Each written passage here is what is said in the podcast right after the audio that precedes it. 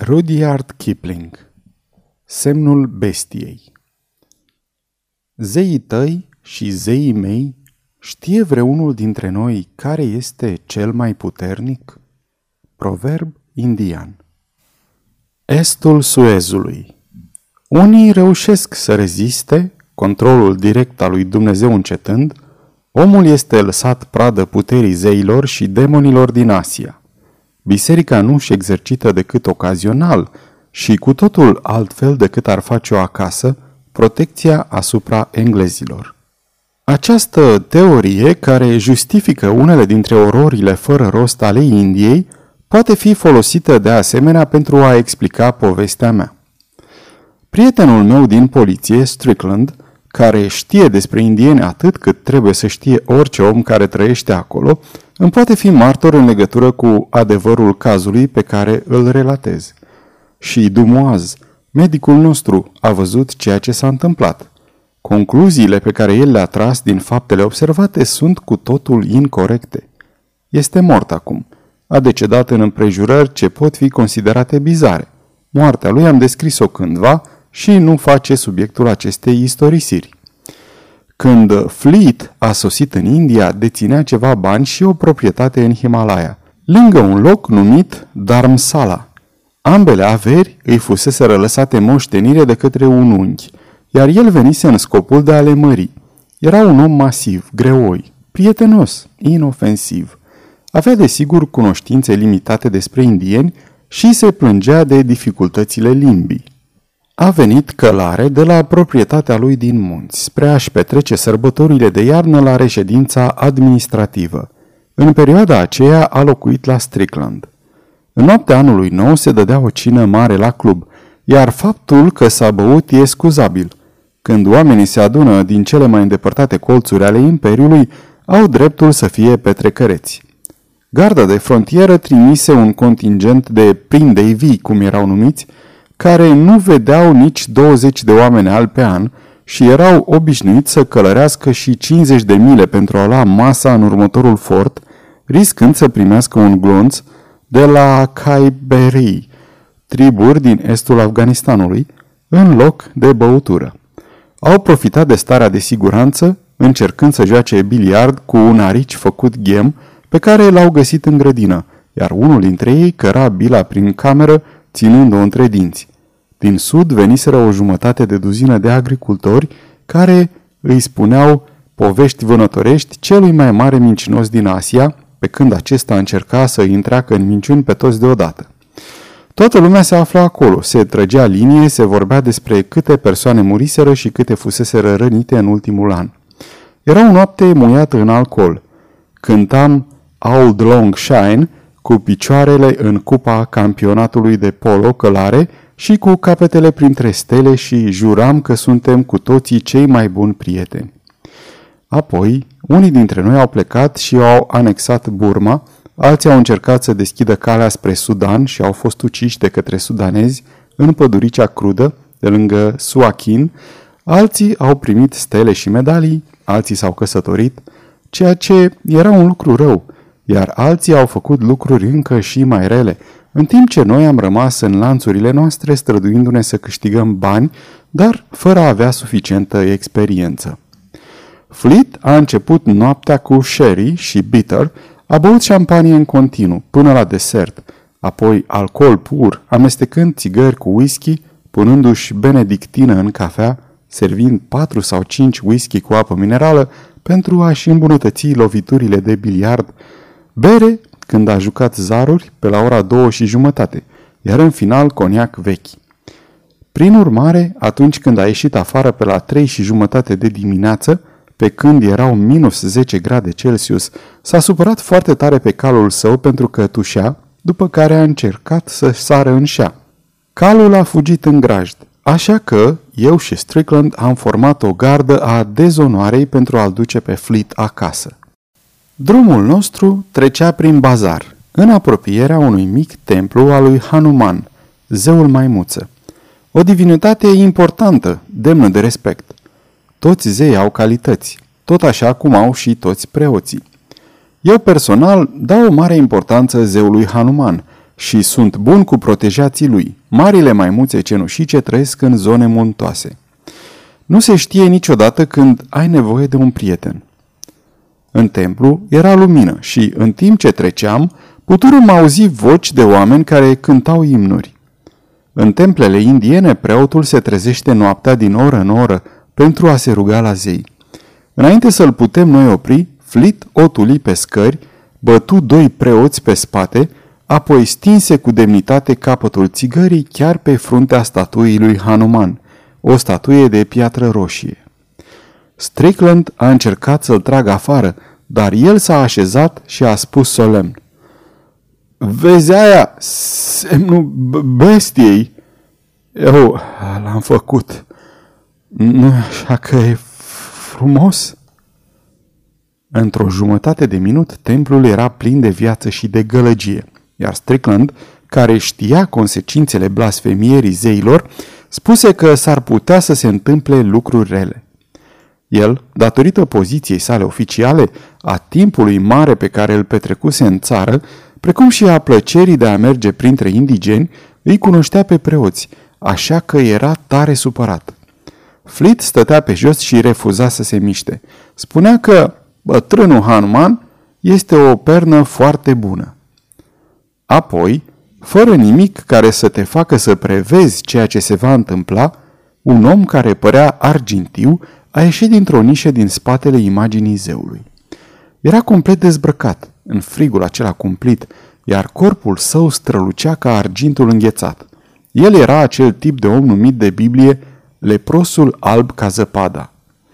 Nu avea față pentru că era bolnav de ceva ani, iar boala îl măcinase. Noi doi încercam să îl ridicăm pe flit, iar templul părea că se umple cu oameni, parcă ieșeau din pământ. Și înainte să reușim noi să îl alungăm, omul de argint fugi pe sub brațele noastre, scoțând un sunet, un mieunat, care semăna exact cu zgomotul scos de o vidră. Îl prinse pe flit în brațe, apoi își puse capul pe pieptul lui. Pe urmă se retrase într-un colț. Stătea acolo scoțând zgomotul acela ciudat, în timp ce mulțimea bloca ușile.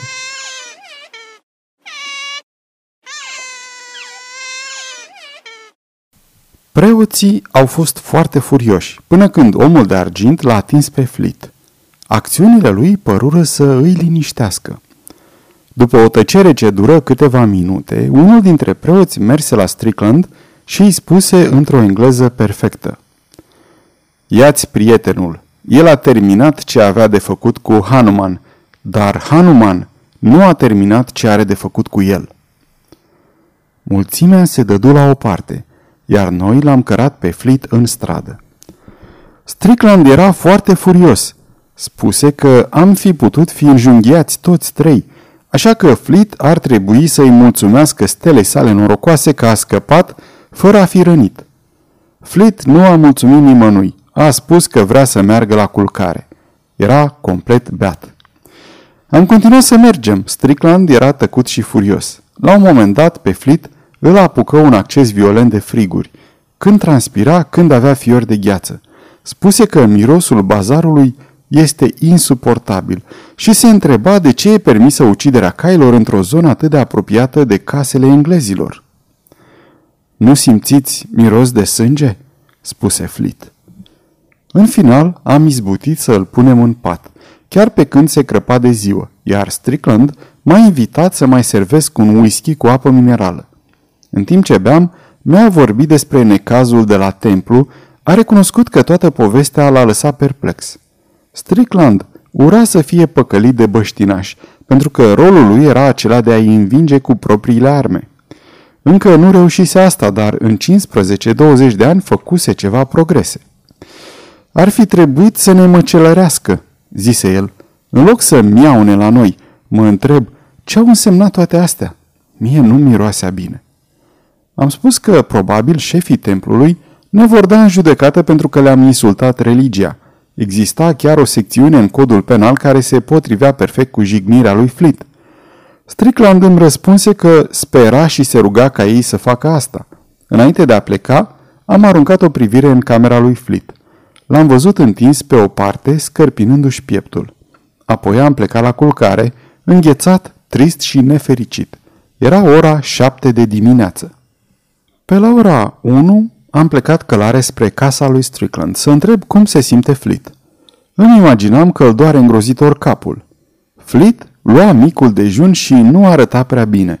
Nu era deloc calm, se certa cu bucătarul pentru că nu îi făcuse friptura în sânge. Un om care este în stare să mănânce carne crudă după o noapte de beție e o curiozitate. I-am spus asta lui Fleet, iar el a râs. Aveți țânțari ciudați prin părțile astea, zise el. M-au mușcat, dar numai într-un loc. Hai să ne uităm la mușcătură, propuse Strickland. Poate s-a mai retras de astăzi dimineață. În timp ce se pregătea friptura, Flit și-a desfăcut cămașa ca să ne arate chiar deasupra sânului stâng un semn care era copia perfectă a rozetei negre, formată din cinci sau șase pete neregulate, aranjate în cerc, de pe pielea leopardului. Strickland privi și spuse Erau roz de dimineață, acum s-au negrit. Flit fugi la oglindă.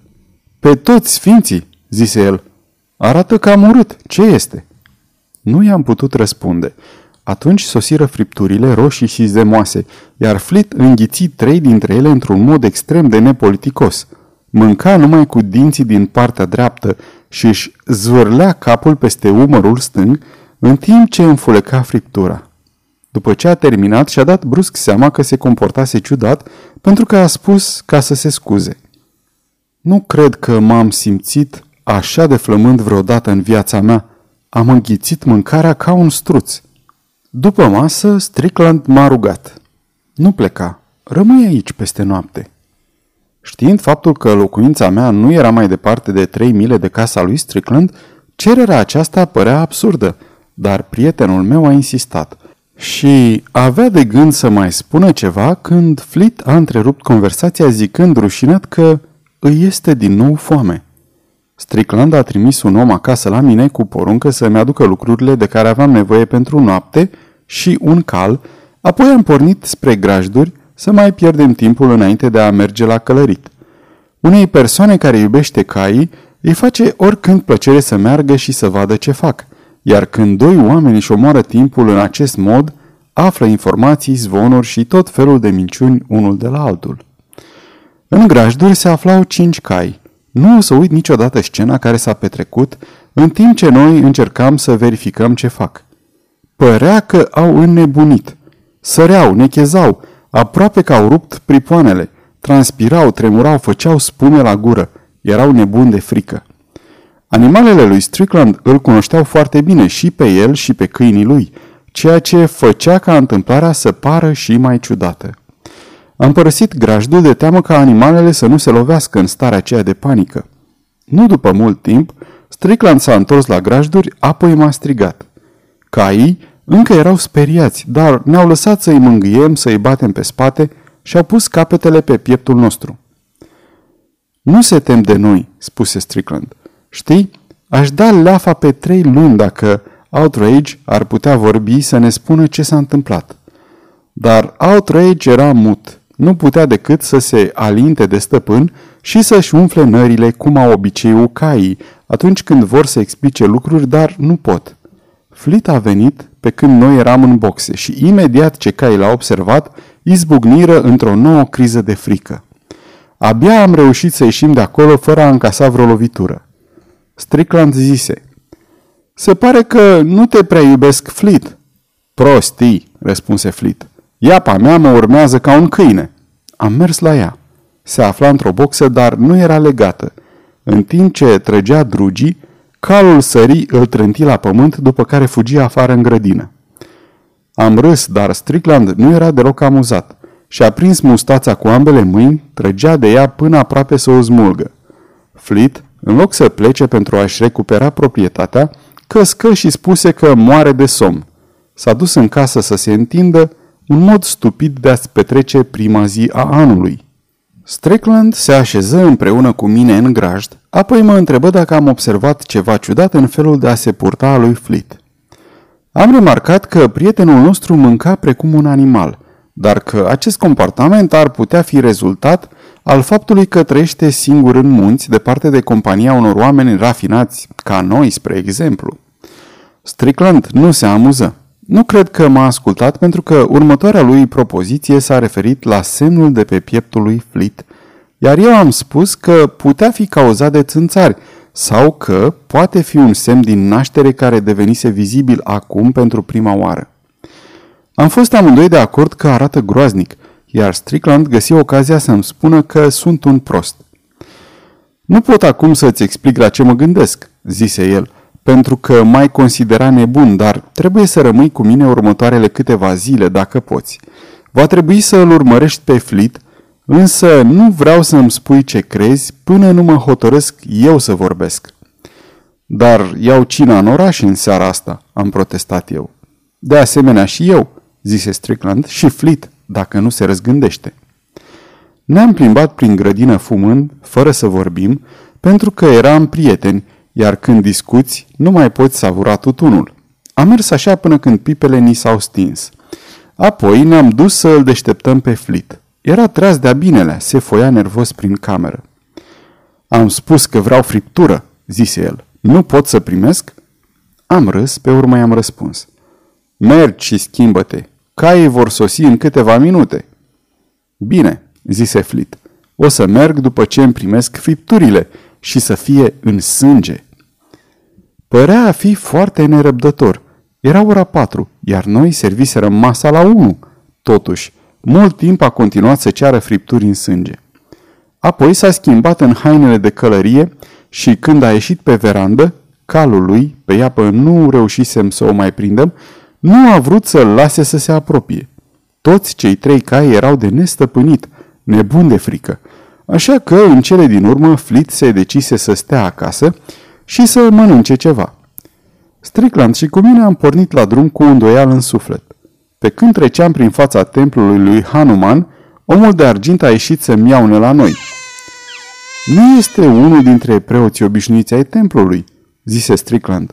Cred că tare mi-ar plăcea să pun mâna pe el. Nu am galopat cu prea multă viteză în acea seară. Caii erau moi, se mișcau de parcă fusese răcălăriți până la epuizare. Sperietura de după amiază a fost prea mult pentru ei, zise Strickland. Aceasta a fost singura remarcă pe care a făcut-o tot restul drumului. O dată sau de două ori cred că a înjurat în șoaptă, dar asta nu se pune la socoteală. Când ne-am întors, pe întuneric, la ora șapte, am văzut că nu era nicio lumină aprinsă în casă. Ce netrebnici de lăsători sunt servitorii ăștia ai mei, zise Strickland. Calul meu necheză la ceva pe alee, iar Flit se ridică în picioare chiar sub nasul lui. De ce te turești pe jos pe aici prin grădină?" întrebă Strickland. Dar până să primească răspuns, ambii cai săriră și aproape că ne-au aruncat din șa. Am coborât la grajduri, apoi ne-am întors la Flit. L-am găsit în patru labe sub portocali. Ce naiba ai pățit?" întrebă Strickland. Nimic, absolut nimic, zise Flit, vorbind foarte repede cu voce răgușită. Grădinăream, mă ocupam de probleme botanice, știi?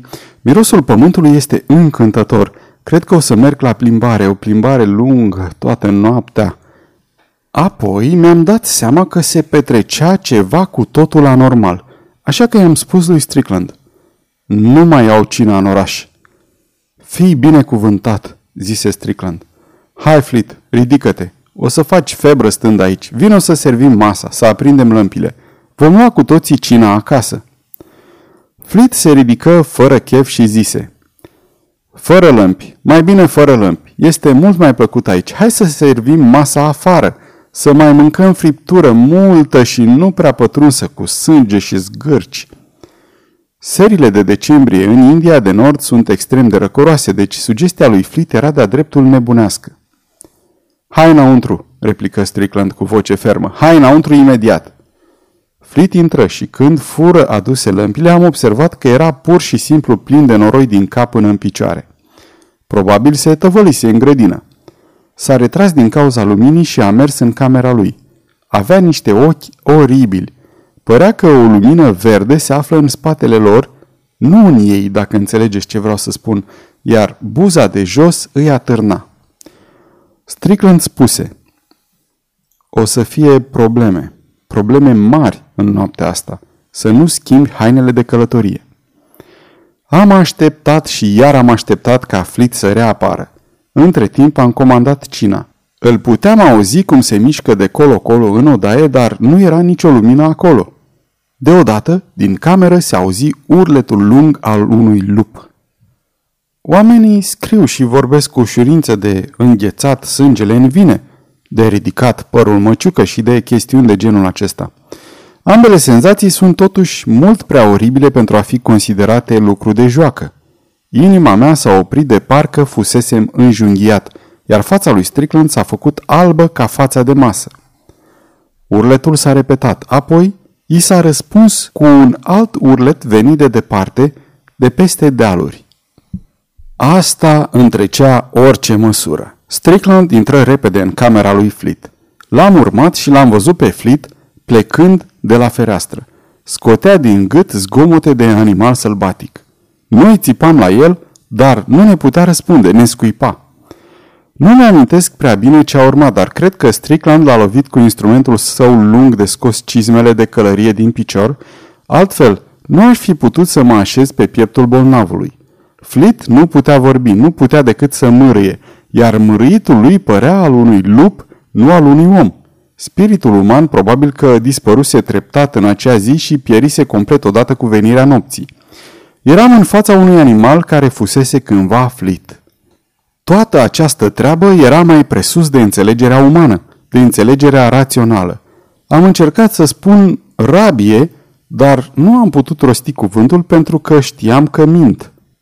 Am legat bestia cu fâșii de piele din frânghia puncahului, i-am imobilizat picioarele și mâinile, i-am blocat gura cu un încălțător pentru pantofi care poate fi un instrument foarte bun în astfel de cazuri, dacă știi să-l folosești. Apoi l-am cărat în sufragerie și am trimis un om după Dumoas, doctorul, pentru a-i transmite rugămintea noastră de a veni urgent. După trimiterea mesagerului, în timp ce ne mai trăgeam și noi sufletul, Strickland spuse Nu e bună. Ce se petrece aici nu e treabă pentru un doctor. Iar eu știam că spune adevărul. Capul bestiei era liber. Îl a zvârlea dintr-o parte în alta. Orice ne-ar fi intrat în cameră ar fi crezut că jupuiam un lup. Asta era partea cea mai oribilă. Strickland stătea cu bărbia în pumni, privind bestia cum se zvârcolea pe pământ. Nu rostea niciun cuvânt. Cămașa ei se sfâșiase în timpul zbaterii, așa că semnul negru de pe sânul stâng era acum vizibil. Ieșise în afară ca o umflătură. În tăcerea priveghiului am auzit ceva afară mionând ca o vidră femelă. Amândoi ne-am ridicat în picioare și eu, cel puțin, nu pot spune despre Strickland. Am simțit că mi se face rău, un rău fizic. Ne-am zis unul altuia cum își spuneau oamenii în Pingafore că era doar pisica. Sosi și Dumoaz. În viața mea nu am văzut un omuleț în așa măsură de șocat. Nu mai avea nimic profesionist în el.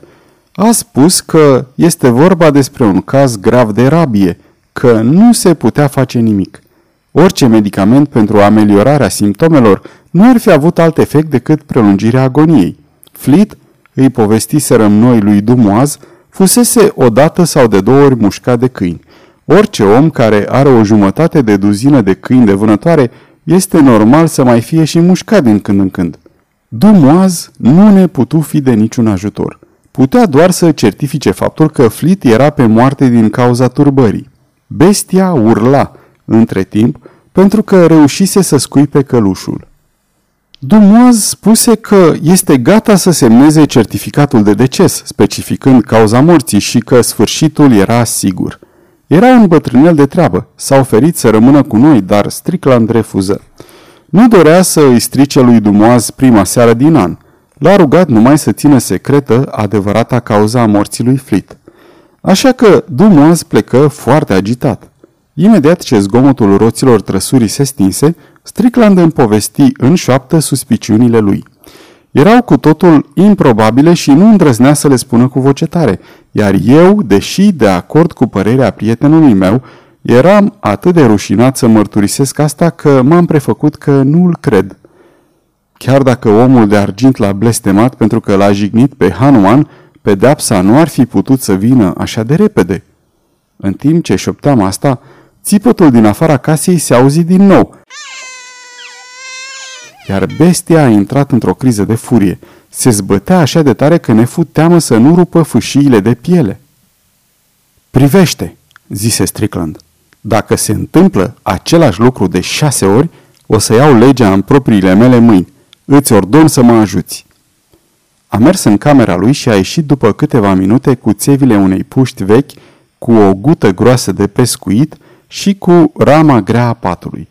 I-am spus despre convulsii că urmaseră după țipăt, de fiecare dată, la două secunde diferență, iar bestia părea în mod clar că este mai slăbită. Strickland murmură. Dar nu poate lua o viață. Nu îi poate lua viața. Am spus, deși știam că nici eu însumi nu cred asta. Poate fi o pisică. Trebuie să fie o pisică. Dacă omul de argint e responsabil pentru toate acestea, cum te îndrăznește să vină aici? Strickland așeză lemnul pe jos în fața căminului, puse țevile de pușcă la foc, întinse frânghia pe masă și rupse un baston în două. Nu avea decât un metru de gută, întărită cu fir metalic, precum e acea folosită la pescuit somn și a legat cele două capete într-un nod. Apoi m-a întrebat. Cum să fac să-l prindem? Ne trebuie viu, nevătămat. I-am răspuns că trebuie să avem credință în Dumnezeu, să ieșim încet cu crose de polo în mâini, să mergem în tufărișul din fața casei. Omul sau animalul care scotea acele sunete se mișca în jurul clădirii cu regularitatea unui pasnic de noapte. Puteam aștepta în tufiș până trecea pentru a-l putea trânti la pământ cu bețele. Strickland a acceptat sugestia. Ne-am strecurat prin fereastra băii până pe veranda din față, apoi am traversat aleea și ne-am ascuns în tufiș. În lumina lunii puteam să-l vedem pe lepros trecând de colțul casei. Era complet gol, din când în când se oprea să miorlăie și să danseze cu umbra lui. Era o priveliște neplăcută, iar eu, gândindu-mă la bietul flit, adus în starea aceea jalnică de o creatură atât de dobitoacă, m-am hotărât să las deoparte îndoielile și să-l ajut pe Strickland cu țevile încinse și cu lasoul de gută, oriunde și oricât, cu toate torturile care se vor dovedi necesare. Leprosul s-a oprit pentru o clipă pe veranda din față. Atunci am sărit, l-am lovit cu crosele. Era foarte puternic, ne-am temut ca nu cumva să scape sau să îl rănim mortal înainte de a reuși să-l prindem.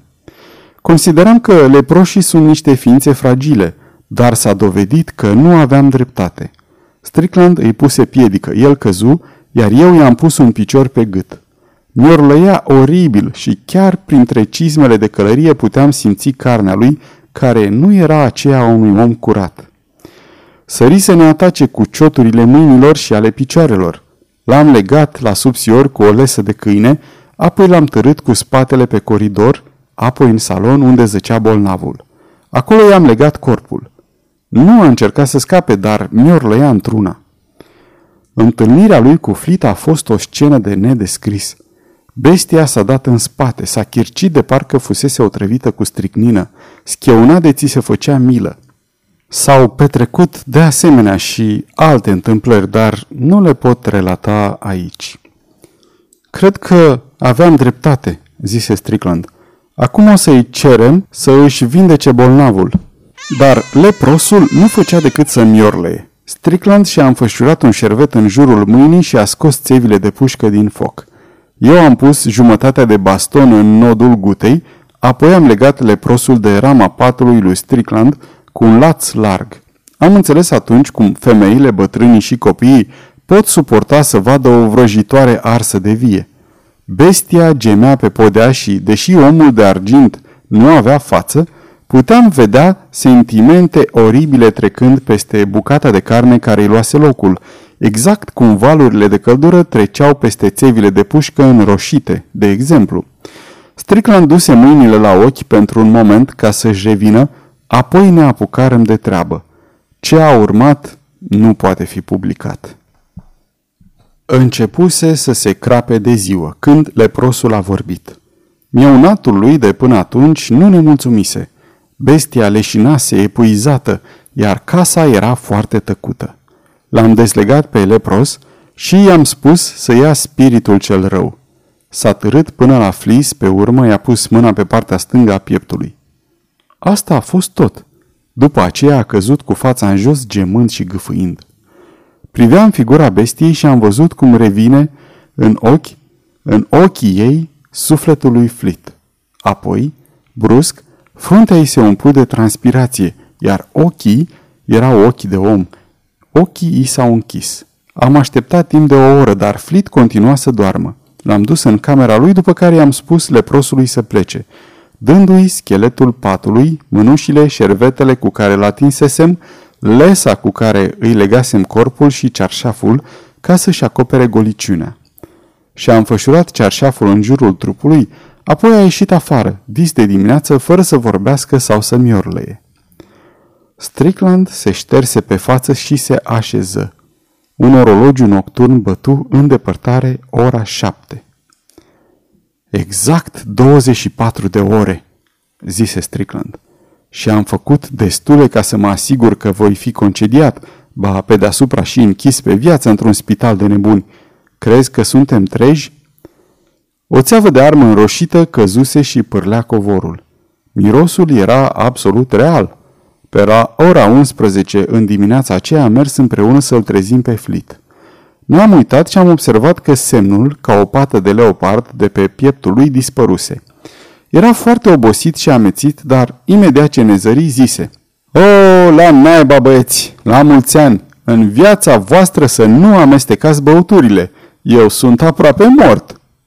Mersi pentru urare, dar ai cam întârziat, zise Strickland. Suntem în dimineața celei de-a doua zile, ai dormit neîntors 24 de ore. Se deschise ușa și micul dumoaz își vârâ capul înăuntru. Venise pe jos. Își imagina că Flit e mort, iar noi îl așezăm în pat. Am adus o asistentă, zise Dumoaz. Cred că poate intra și ea să se ocupe de, de, de cele necesare. Fără discuție, zise Flit vesel sărind în picioare în pat. Adu toate asistentele. Dumoaz rămase fără cuvinte. Strickland îl conduse afară, iar acolo îi spuse că a fost probabil vorba despre o greșeală de diagnostic. Dumoaz, tot în starea de prostație, a părăsit casa în grabă. Considera că reputația lui profesională fusese afectată și că era de datoria lui să spele rușinea. Și Strickland plecă. Când s-a întors, mi-a povestit că mersese la templul lui Hanuman pentru a oferi compensații pentru profanarea zeului, dar că fusese asigurat în mod solemn că niciun om alb nu atinsese statuia, că probabil fusese victima unei păreri, a unei iluzii. Ce crezi?" întrebă Strickland. Am spus. Sunt multe lucruri în cer și pe pământ. Dar Strickland urăște acest citat din Hamlet. Spune că l-am folosit prea mult până și-a pierdut tot hazul. Aceasta este o înregistrare Cărțiaudio.eu. Această înregistrare este citită cu respectarea legislației în vigoare pentru www.cărțiaudio.eu. Copierea, repostarea, multiplicarea, vânzarea, închirierea sau difuzarea publică a acestei înregistrări fără acordul scris al www.cărțiaudio.eu constituie infracțiune și se pedepsește conform legislației în vigoare. Pentru noutăți, vă invităm să vizitați site-ul www.cărțiaudio.eu și să ne susțineți cu un like, subscribe și follow pe canalul de YouTube Cărți Audio. De asemenea, puteți să-i susțineți printr-o donație pe naratorii voluntari ai acestui canal. Vă mulțumim și vă dorim audiție plăcută în continuare. Un alt fapt curios s-a petrecut Fapt care m-a speriat la fel cum m-au speriat toate întâmplările acelei nopți. După ce Flit s-a îmbrăcat, a venit în salon și a început să adulmece aerul. Are un fel ciudat de a-și mișca nasul când adulmecă. Miroase groaznic a câine aici, zise el. Ar trebui să-ți îngrijești mai bine dulăi. Încearcă cu sulf, Strick. Dar Strickland nu i-a răspuns. A prins în brațe un spătar de scaun și deodată l-a apucat o criză de isterie. E groaznic să vezi un om puternic învins de isterie. Apoi, mi-am amintit brusc că în această cameră ne luptasem cu omul de argint pentru sufletul lui Flit și că ne pătasem reputația de gentleman englez pentru totdeauna. Atunci am început să râd și să gâfâi și să bolborosesc într-un mod la fel de rușinos ca Strickland, pe când Flit credea că am înnebunit amândoi. Nu i-am spus niciodată ce făcusem. Câțiva ani mai târziu, după ce Strickland se căsătorise și devenise un bun creștin de dragul soției, am rediscutat incidentul la rece, iar prietenul meu mi-a sugerat să-l fac public. Eu însumi nu pot să-mi dau seama în ce fel acest pas ar putea lumina misterul, pentru că, întâi de toate, nimeni nu ar crede o astfel de istorie neplăcută și, în al doilea rând, oricare om cu capul pe omer știe că zeii păgâni nu sunt decât piatră și metal, iar orice încercare de a-i considera altfel este desigur condamnabilă. Sfârșit.